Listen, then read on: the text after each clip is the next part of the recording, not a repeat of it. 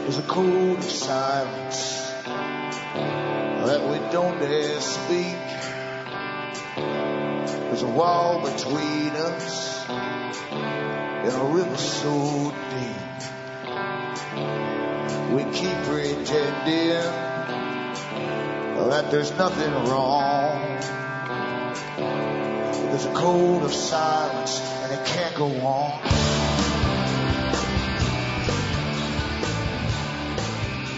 Hi folks, I'm Alan Watt and this is Cutting Through the Matrix on March the first, two thousand eleven. Newcomers should look into cutting through the matrix dot com and help yourself to the downloads of audios.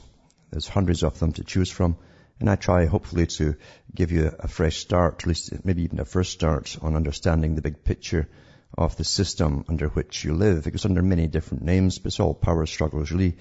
And people at the bottom don't realize how addictive power is to certain individuals. And there's lots of them born in every generation who claw their way up to the top. They're psychopathic in nature. They, they love applause. They love being in the limelight. They love authority and power. And the only thing they respect is people above them with more power. And that's really what it's all about. Technically, you have different groups fighting over who owns the sheeple at the bottom, because that's where all the cash comes from, and that enables those at the top to live awfully well. And remember, too, you're the audience who bring me to you, so if you want to support me, buy the discs and the books I have for sale at cutting through the matrix dot com. And from the U S to Canada, you can purchase using uh, an international postal money order. You can use a personal check. You can also uh, use PayPal. Just use the donation button you'll see on the com site, and follow it with an email with your name, address, and the order, and I'll get it out to you. Some people just send cash as well. Across the rest of the world, you can order by the same method using the PayPal for donation, following it by an email, name, address, and order. Or you can send cash, or you can use Western Union or MoneyGram is the other one. So it's up to you what you want to do and how you want to get it there. Remember, too, the donations, straight donations are accepted too. They're in short supply, believe you me. And uh, they're certainly very, very welcome to keep this going. And believe you me, it's not a, it's not a matter of getting on the radio for an hour per day. Uh, it's not a matter of even preparing for the show. I don't. I, I certainly have lots of articles I have to look up and so on. But um, it's more like fixing computers and dealing with other sites that go down, that kind of stuff too, and going through all the rigmarole to do with that kind of thing. That's what takes up your day. It's just amazing. So help me out, and you can donate, as I say, by going into pay, uh, cutting through the matrix dot com and using the PayPal donation button. Thousands use the site, and very few ever send anything back. Although, mind you, lots of it's passed around. What astonishes me is the stuff I put out on the previous night. I get about ten, fifteen emails the next day telling me people to look at the site that I've just put up there and the links I've just put up. It's just amazing where their heads are. It's just amazing how fast it gets around. So it always comes back to where they heard it from first, but they don't realize it themselves. Now, this big New World Order, as I say, is a system which is really the daddy of all systems, the one that came out after the feudal age, after the, the democratic age and the nationalistic age, after the warring of the democracies and systems into the global age. And it's the big, biggest battle yet. And of course, the biggest battle is always for the minds of the billions of people that the few at the top want to control and own. Because we're the livestock, you understand. Nothing comes, and that's one thing that uh, Marx said was pretty well true, nothing comes out into society except through labour, human labour. And uh, the boys at the top don't want to do no labour, they want to profit from it, and they want to sit in their rumps and go to big parties and pontificate on certain matters in a pseudo-intellectual fashion, uh, which they're famous for, and re- read their The, the scripts that are written by speechwriters for them to do as well. But really, it's a fight over the minds of the public. You've got to get the minds of the public on board and convince them through crisis after crisis, shock and awe, that there's nothing else to do but go along with this big global agenda. And in a sense, you know, legally, there's nothing you can really do because there's no complaints department in this New World Order. No complaints department. Back with more after this break.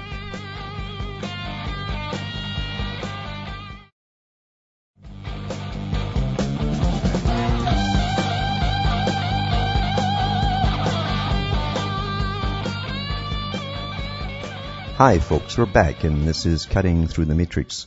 Tonight I'll be putting up some links, including the ones I, I read from, but these links will be to do with uh, videos and so on. One, I, one ties in with yesterday's, one of the yesterday's articles about uh, Prince Andrew, uh, the pedo prince it's called, and you'll hear some of the politicians in Britain in Parliament uh, having little tut tut ha ha tee hee uh, jokes about uh, Uh, the princes' dalliances with these prostitutes that have been specially reared by Mister Epstein, uh, who's really the pimp, in a sense. I'll put that up for you to hear. Remember, too, that Prince now is untouchable, and so are all the royal family, because the Queen made a royal decree about it not so long ago, so they can't say very much at all. And you'll hear uh, the person who's speaking about it uh, being warned not to go too far. That's the immunity uh, that these pervs have, you see. And also put another one up about Epstein himself. And I think he, he's even got it in, in there too, that he likes to dress up as a woman sometimes uh, and stuff like that. And uh, he's being sued by uh, a transvestite or, uh, who he groomed from an early age, apparently, to be another kind of prostitute. Stuff like that's going on all the time, and it makes you wonder how it even leaks into the, into the papers these days. Is it just part of the demoralization process? Uh, that they knew they'd have to bring in. The communists talked about that a lot, of course. The, the total demoralization of a people, a nation, by its moral standards and so on had to be attacked by raising certain groups up and, and uh, bringing this kind of thing forward. So it makes you wonder. Because in reality, you see, if you go down through history, you'll find the upper elite have always done this kind of stuff. There's nothing taboo about them because they, they never believed in any religions that they gave the public. And you really do get smatterings of that, uh, smattering, I should say, of that down through history. They never ever behaved in the way that they made the public behave. Otherwise it'd be chaos in the land and no taxes coming in. So they, but they really did have uh, these wild orgies and things like that down through the ages. And pretty well all uh, of the, the big powerful families who ruled over nations. And it's quite something to really get stuck into the history books and, and look at some of this stuff. And here it is all today, uh, kind of coming out into the open. And part of it, too, will be to normalize it, because there's also a normalization process going on today, if you haven't noticed.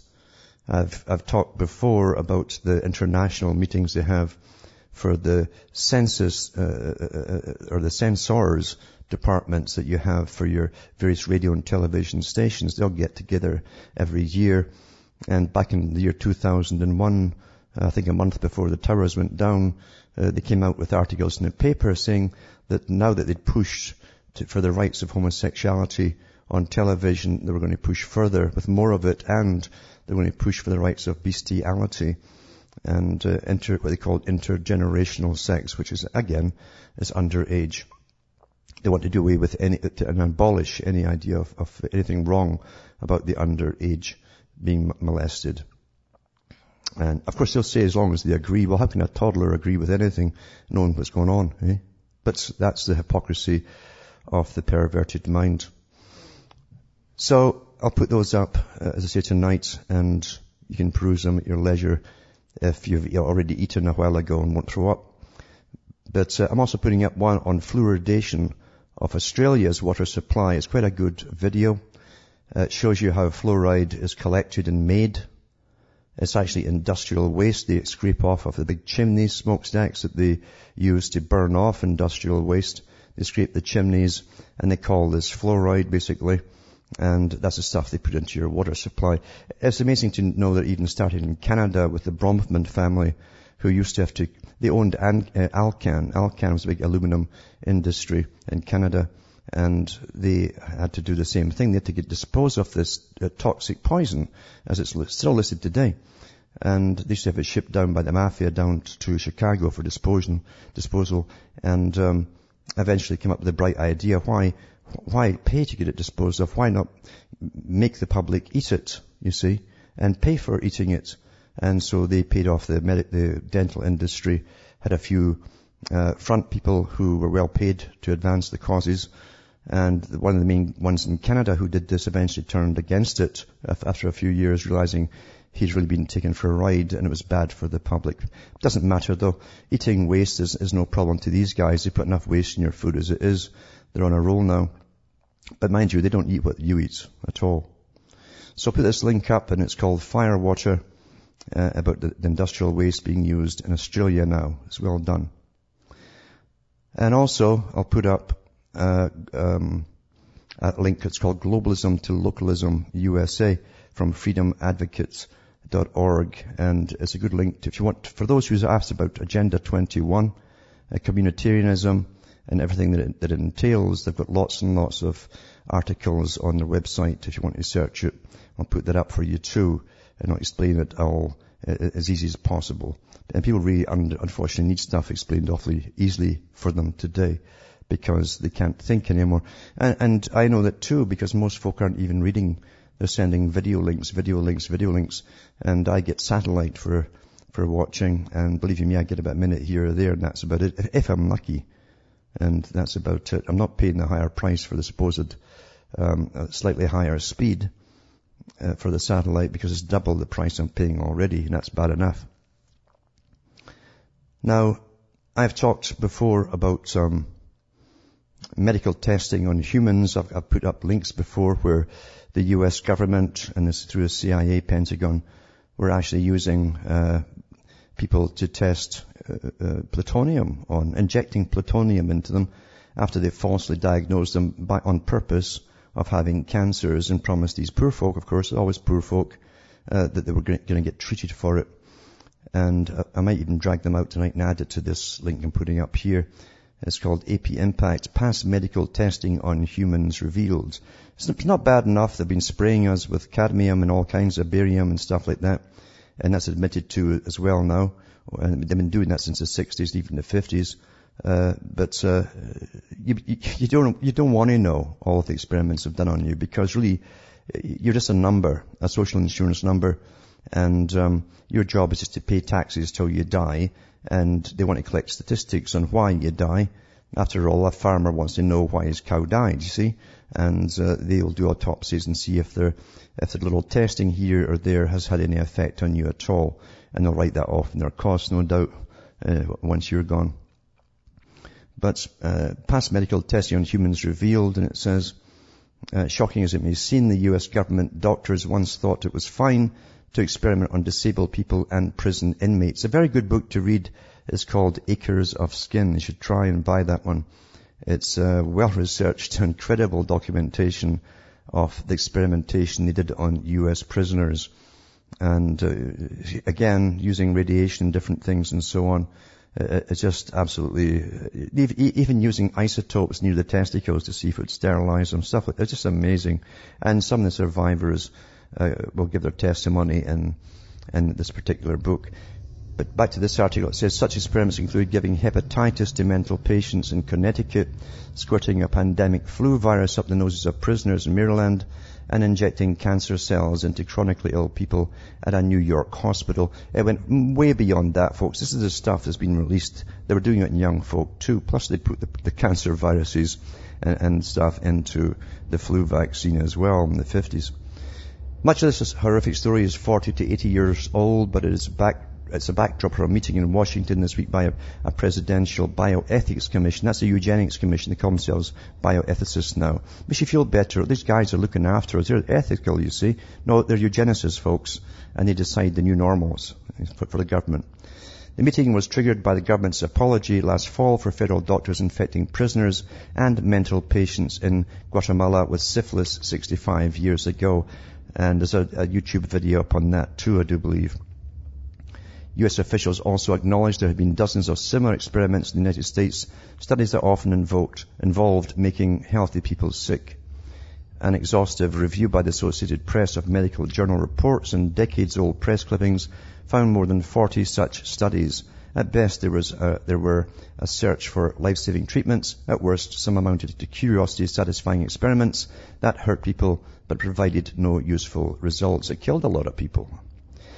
Inevitably, they will be compared to the well-known uh, Tuskegee syphilis study In that episode, U S health officials tracked six hundred black men in Alabama who already had syphilis but didn't give them adequate treatment even after penicillin became available.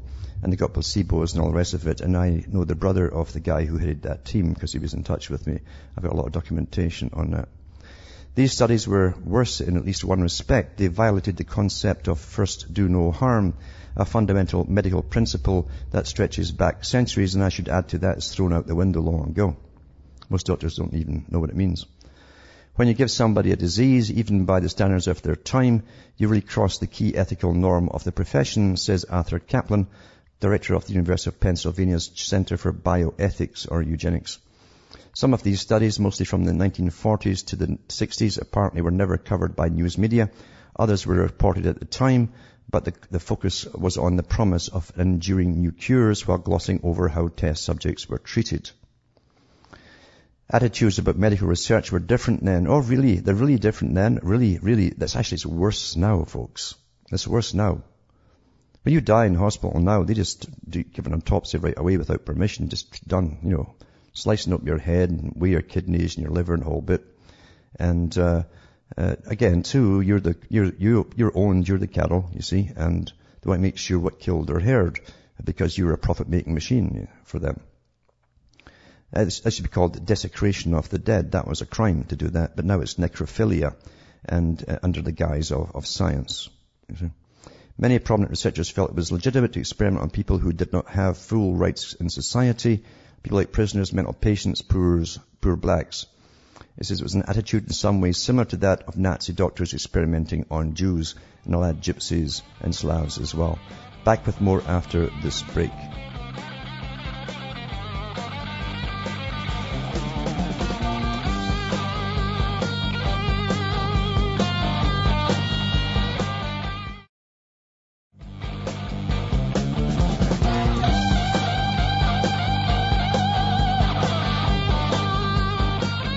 Hi folks, we're back and we're cutting through the matrix, talking about experiments that have gone on, not just in the U S, but in every major country on those who couldn't really speak out about it. They were at the bottom of the, of the class heap, you might say.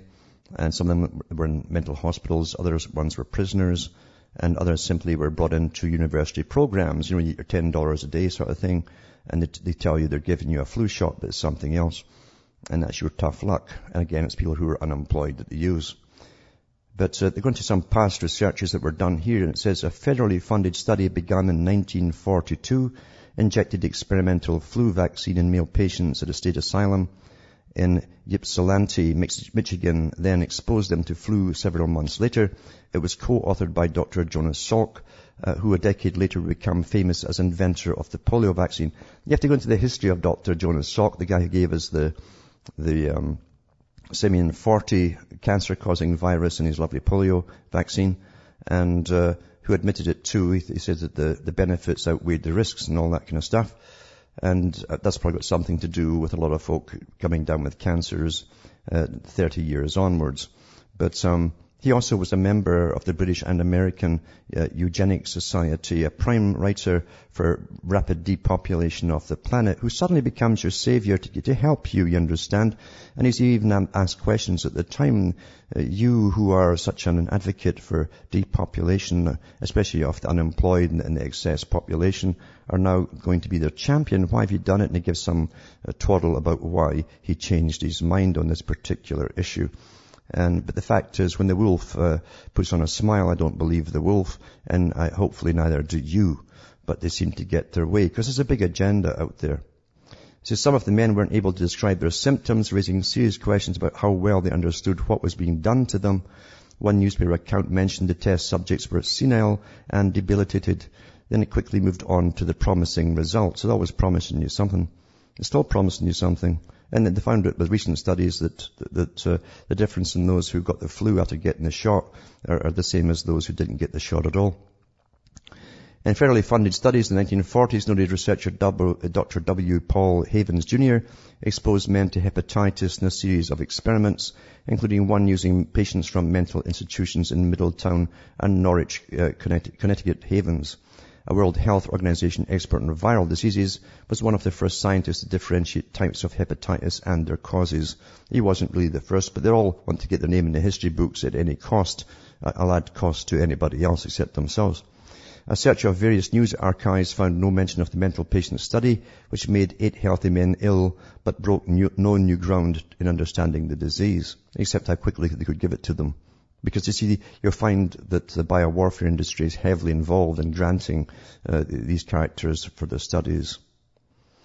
It says researchers in the mid-forties studied transmission of a deadly stomach bug by having young men swallow unfiltered stool suspension. It's almost as bad as giving you that stuff they scrape off the chimneys, eh, and call it fluoride. The study was conducted at New York State Vocational Institution, a reformatory prison in West Coxsackie. The point was to see how well the disease spread. That way, as compared to spraying the germs and having test subjects breathe it. Swallowing it was a more effective way to spread the disease, researchers concluded. The study doesn't explain if the men were rewarded for this awful task. mid-forties, by the way, that was part of the bacterial warfare programs they had when they were really pushing ahead at any cost at all. Again, any cost to other people. Then the University of Minnesota study in the late forties injected eleven public service employee volunteers with malaria, then starved them for five days. Remember, I read an article recently about that where a guy was tested. It was a volunteer. I think he was a nurse. And I, and I think in the U S, there was a, a call out and I'm trying to find him because he was delirious. And it was, he was, he volunteered to take this new uh, vaccine and it gave him malaria. So they're still doing it, folks. Yeah. Some were also subjected to hard labor and those men lost an average of fourteen pounds. They were treated for malarial fevers with quinine sulfate. But one of the authors was Ansel Keys, a noted dietary scientist who developed K rations for the military and a Mediterranean diet for the public. But a search of various news archives found no mention of the study. Well, most of the big ones, they won't tell you at all. Like the one, for instance, and I think, I can't remember which major uh, newscast showed you the old footage of the American troops being marched into uh, the cloud, the mushroom cloud of an atomic bomb test. Uh, with brass bands going the whole bit. It was a propaganda exercise uh, using uh, a few thousand troops uh, with no protection at all. And they were told it was going to be quite safe. I know one of the guys who had his father there, his father said they were put in trenches initially when the bomb went off. And they were told to put their forearm across their eyes to shield them from x-ray. And they could actually see the bones in their arms uh, through, through, the, through their arms, the, the flesh of their arms. And then they were told to march in. And then, then they found out that uh, these guys in, in the suits, you know, the scientific types who weren't taking any chances, eventually ran out halfway towards the cloud and, and told them all to get back. It was way over the dosage, the lethal dosage, and most of them died off. But it's an excellent documentary because they talked to just two or three of the survivors who were left. And then they went, they swapped to the Soviet Union to show them doing the same thing. To, to, in, in one of the Soviet uh, uh, satrapies, and uh, they actually had a, had a village uh, that were told to come out every day, sit in their lawns, and they used this underground uh, testing with uh, piping, uh, forcing the radiation towards the homes, and then that's how they, t- they tested it on these people over there. So really, as I say, the world's all about the, the, the most violent and uh, aggressive and power-hungry freaks who want to have ownership of us down below, you know, the, the cattle. Back with more after this break.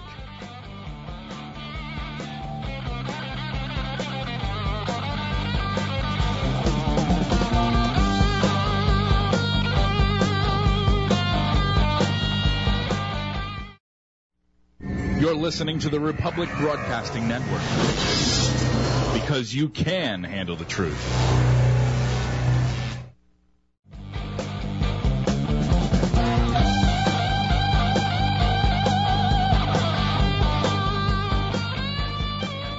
Hi folks, we're back and this is Cutting Through the Matrix, talking about experimentations on prisoners, and really it's just the tip of the iceberg. This is stuff that's declassified, so the worst stuff of course is kept quiet or, or it's, it's resealed for another fifty years with another executive order, and they do the same thing in all countries. Uh, and, and much of the stuff that we're doing in Canada has not been given out to the public even yet.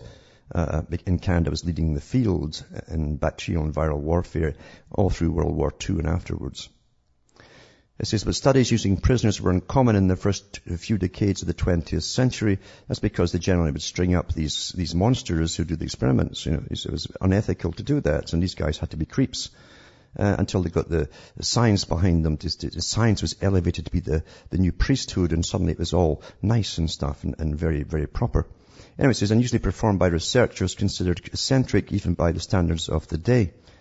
It really perverted to some of them were, and this guy here was one. One was Doctor L L Stanley, resident physician at San Quentin Prison, California, who around nineteen twenty attempted to treat older, devitalized men by implanting in them testicles from livestock and from recently executed convicts. He must have read Frankenstein, I guess. And it says newspapers quotes uh, about Stanley's experiments, but the lack of outrage is striking. Enter San Quentin Penitentiary in the role of the fountain of youth. That's what they were calling it when they put uh, these uh, animal testicles in them. An institution where the years are made to roll back for men of failing mentality and vitality, and where the spring is restored to the step, and wit to the brain, vigor to the muscles, and ambition to the spirit. All this has been done, is being done by a surgeon with a scalpel, began one rosy report published in November nineteen nineteen in the Washington Post. And I know, of course, that the, the big eugenicists were all behind this kind of stuff, of remaking the perfect human being, longevity, all that stuff. Not for the, the cattle at the bottom, whom they, whom they tested it all on, but the ones at the top. Then it goes into World War Two and prisoners who were listed by the war for taking part in studies that could help the troops. A series of malaria studies at Stateville Penitentiary in Illinois and two other prisons was designed to test anti-malarial drugs that could help soldiers fighting in the Pacific. And at the same time, remember too, the Nazis were doing all this stuff in Germany as well, but they're always the bad guys. They, every country, as far as I'm concerned, has the same traits. And I te- technically, I think that all societies and systems, including the communist system, are, are by nature fascist, if we want to go that, that route. That's, that's a nice word for it, but often misunderstood. And then, of course, then you had the, the whole uh, growth in the U S pharmaceutical and healthcare industries after the fifties, accompanied by a boom in prisoner experiments funded both by government and corporations. By the nineteen sixties, at least half of the states allowed prisoners to be used as medical guinea pigs. And then it goes into um, various other uh, experiments they've done, and it's, it's on and on it goes. And it's children, the whole lot, were used for different things, but it's just incredible what was done. Even radiation given to children to see what would happen to them in the little black areas throughout the U S. And again, it's always the bottom of the heap they use for this. Mind you, now they're spraying stuff all the time called chemtrails. Been doing it steadily since nineteen ninety-eight on pretty well everybody. And uh, they know exactly what it's doing to the general public. And it's so taboo. It's like Prince Andrew there. They can't even talk about it. Special... special immunity from questions, it seems. I'm also putting up a link tonight on the, from the Tavistock Institute. It's from their own website, and they're still working with the British government and other governments too, and giving them advice on how to do behavior management and modification on the general public. And it says um, they've been, they've been asked to do a survey, you see, and find ways to change the public from driving and to get them onto bicycles and so on, because obviously uh, you're in an age now where they're to take the cars off away from you, either price it off the road, except for the wealthy elite uh, and essential vehicles only, or or to simply ban it altogether. And it says, a response draws from our ongoing work with the Department for Transport and Cycling, England, through the evaluation of investment in cycling cities and towns, in partnership with A E C O M and University of West England, as well as the Tavistock Institutes of Human Relations, extensive work on behaviour change. And there's a P D F at the bottom, and you can go through all of that as to how they're going to change the public's minds. And they will. It'll work very well, because you see these characters have led the culture industry and the minds of the public for oh, almost one hundred years now, and they've been awfully efficient at it. And they tell you the techniques of how they can change the masses, you know, the mob, quite easily, and uh, and get them to actually want to do what they want you to do.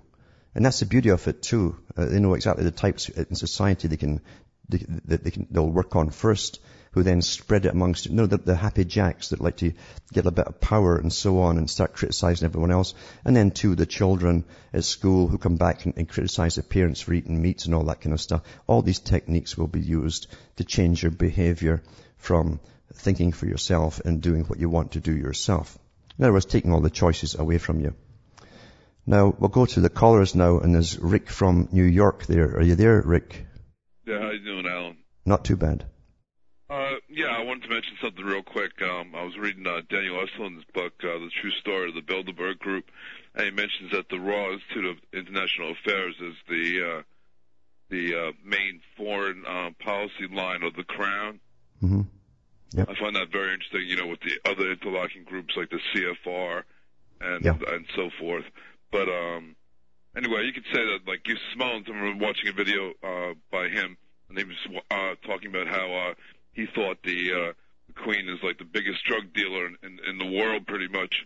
And she's at like the apex. Yeah, yeah, you have to go into the history. It's fascinating. Remember, the Royal Institute of International Affairs is, means royal because it's got permission. It's got a royal charter to exist. That means very high up there. And royal charters are always handed out on behalf of the Queen and companies and corporations. They call it crown corporations in which she's involved with. And you'll find it going back to even to the fifteen hundreds with the British East India Company. That was a crown corporation. Only the elite and members of it had shares in it. Uh, so she and all her cousins and so on. And back in the early nineteen twenties, a British politician uh, didn't know, like the general public didn't know that the British crown still owned opium fields across the world, like Burma. And the British taxpayer were sending troops to guard them, and and we were paying for it all through the taxes. And that came out in Parliament too. I think Thompson was the M P that brought it up. So they're still at it today, of course. And you're quite right. The, the, the whole, you see, what they must do to control people is to get a, a herd of people, give them a morality that works, and and pretend that they themselves at the top are doing the same as you, which is a big joke to them. Uh, they get married, and when they get married, as long as they have offspring and pass on the genes, you see, that's all they have to do between man and wife. She can go her way, he can go his way, and get into his favourite pastime, which is generally little boys. But um, the Council on Foreign Relations idea was born out of the Royal Institute for International Affairs. They couldn't call it royal because it was the U S, so they simply called it the Council on Foreign Relations. And they set up the Harold uh, Pratt Building in New York, and that's the headquarters for it there. And that deals solely with Chatham House, the headquarters for the R I I A in England. Yeah. Yeah, it seems like the people at the top, they have no aversion to either Bolshevism or Nazism. You know what I mean? They, yeah. they play uh, both sides of the... Uh, of the game, absolutely. Pretty much, you know? Yeah, and they all profit of it too. And folk don't realize the stock market went on all through World War Two, like it does always does everywhere else. And they simply traded for the, the, the things that Germany wanted via Switzerland and Sweden. That's why they have neutral countries that are left alone. It always surprised me, why do they leave these countries alone? It's because they all agree that's where they put all their cash through, and uh, they can supply Germany. The Churchill family actually had a scrap uh, business, a huge, massive thing. The, the British public were encouraged to cut down all their metal railings and stuff, and even today there are stumps everywhere you look. They, these all went off to fight the war. It was a, uh, one of the war uh, plans that they had for scrap metal.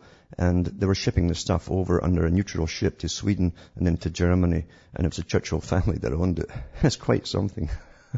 I mean, thank God. Thank, I mean, this is a controversial subject, but the Lend-Lease program during World War Two that Harry Hopkins administered for F D R, um, there's a book that the Birch Society put uh, reprinted called, by George Racy Jordan called, um, uh, what's the name of it again? I can't remember right now. But anyway, um, it talks about the Lend-Lease program. And my opinion is that if there wasn't for the Lend-Lease program going to Russia, we'd be speaking German right now, living under the Nazi boot, you know? Mm-hmm. Oh, uh, yeah. And uh, again, it's fascinating, too, to, to see how they used Germany to to take down, to an extent, some of the, the might of the Soviet rulership, and uh, and then demolish the Nazism part of it.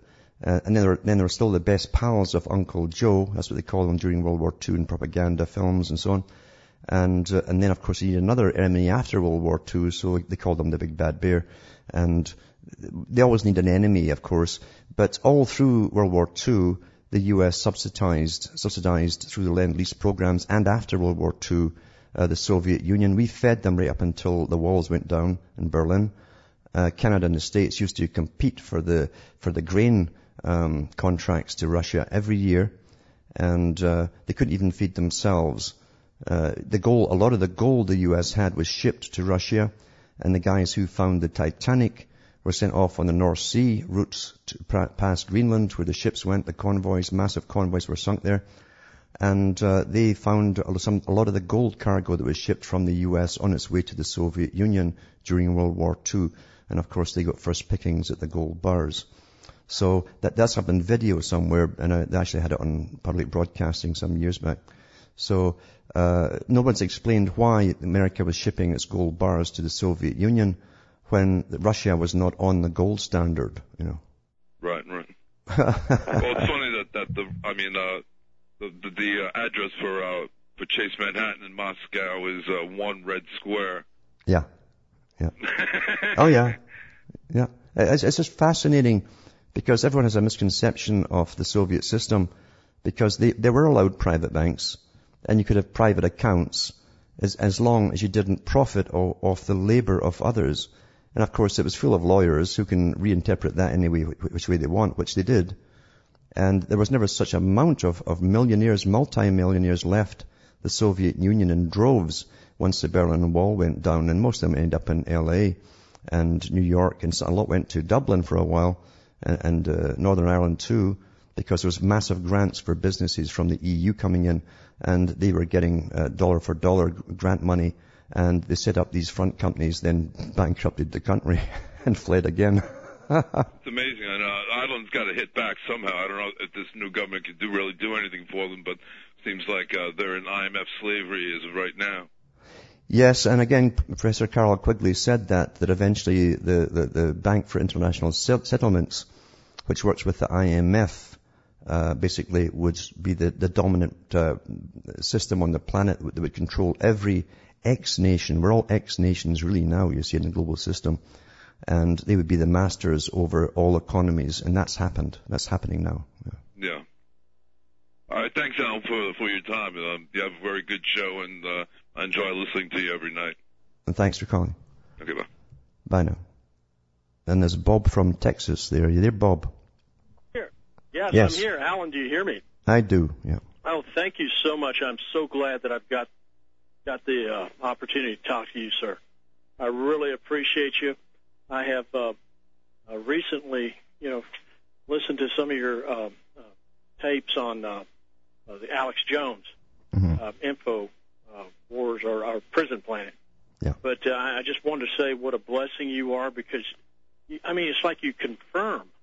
You have confirmed things that, is, that I've seen or that it's like I, I was awakened twenty-plus years ago.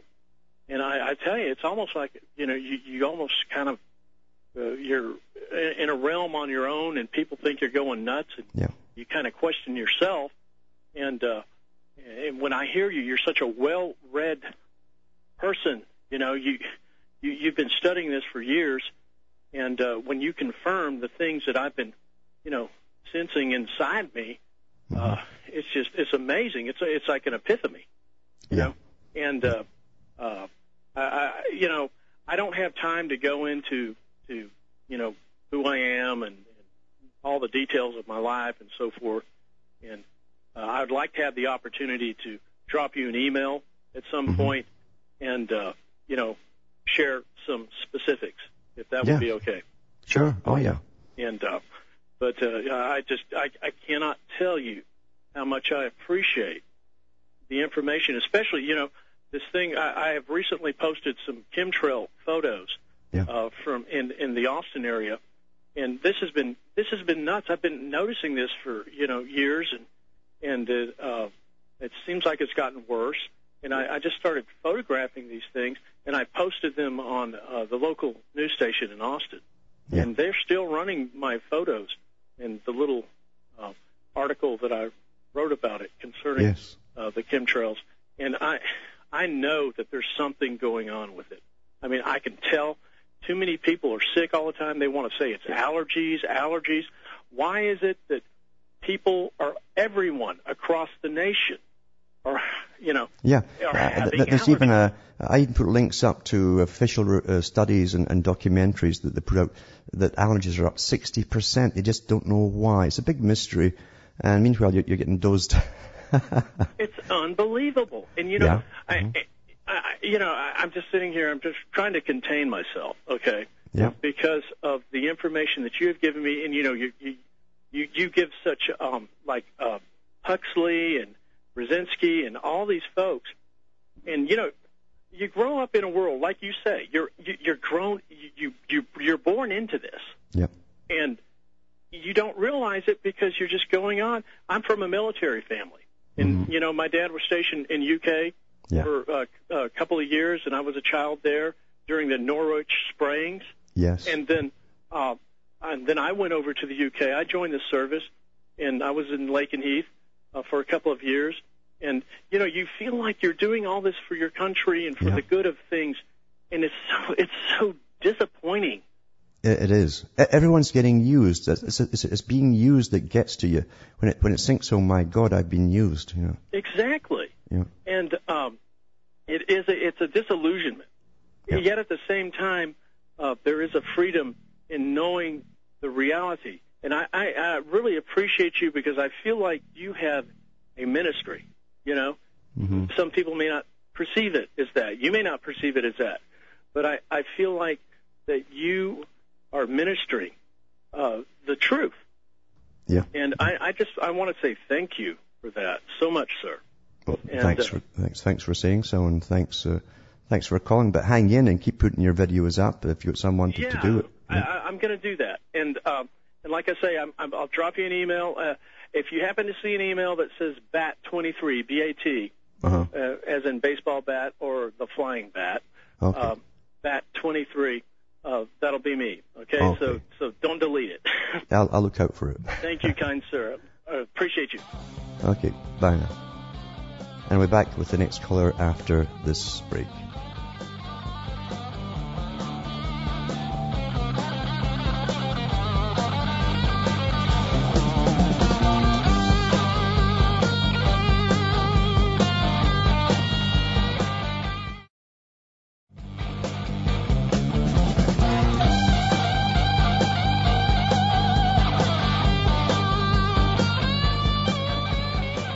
Hi folks, we're back and this is Cutting Through the Matrix, and we'll go to Alex from Toronto if he's there. You're there, Alex? Yeah, I'm here, Alan. Nice to talk to you. Yeah, go ahead. Alan, my question is this. Do you believe that Alex Jones is legitimate? I mean, you've talked about David Icke um, is there to discredit uh, much of the truth movement by putting it down to shape-shifting reptilians. But I see Alex Jones as the biggest star in the truth movement. And uh, now I see him on The View, and he's talking about Charlie Sheen and nine eleven in the same breath. And I'm a little bit confused. I'm I'm, I'm wondering what's what's going on here. Like it's, it's almost like I've woken up from one reality, and I'm, and there's another box to capture me from uh, the real truth. Yeah. Well, I don't know because uh, I all I can say is Alex been fair with me, and I know that um, I don't listen to other shows at all. I have no time to listen to anybody else out there as to where they're going or even what Charlie Sheen's up to or anything else. And I do know that celebrities, like anything else, can get pulled in because people will sit perk up and listen to them when they speak. And um, it's, it's kind of sad in a sense that, that maybe even the Patriot movement has to use that kind of thing too.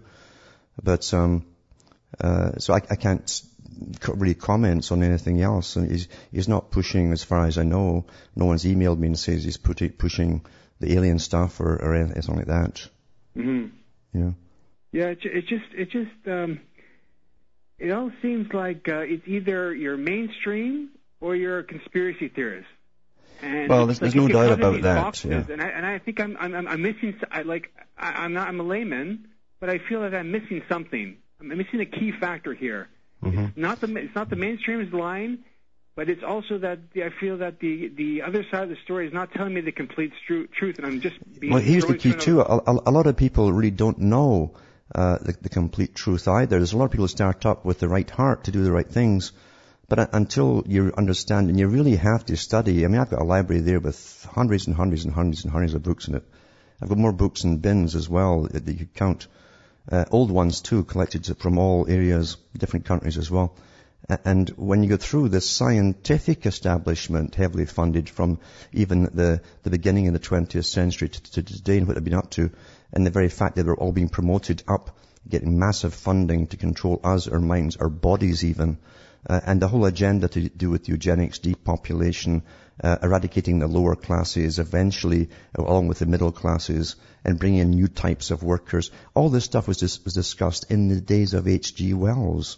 Uh, we are literally um, living through.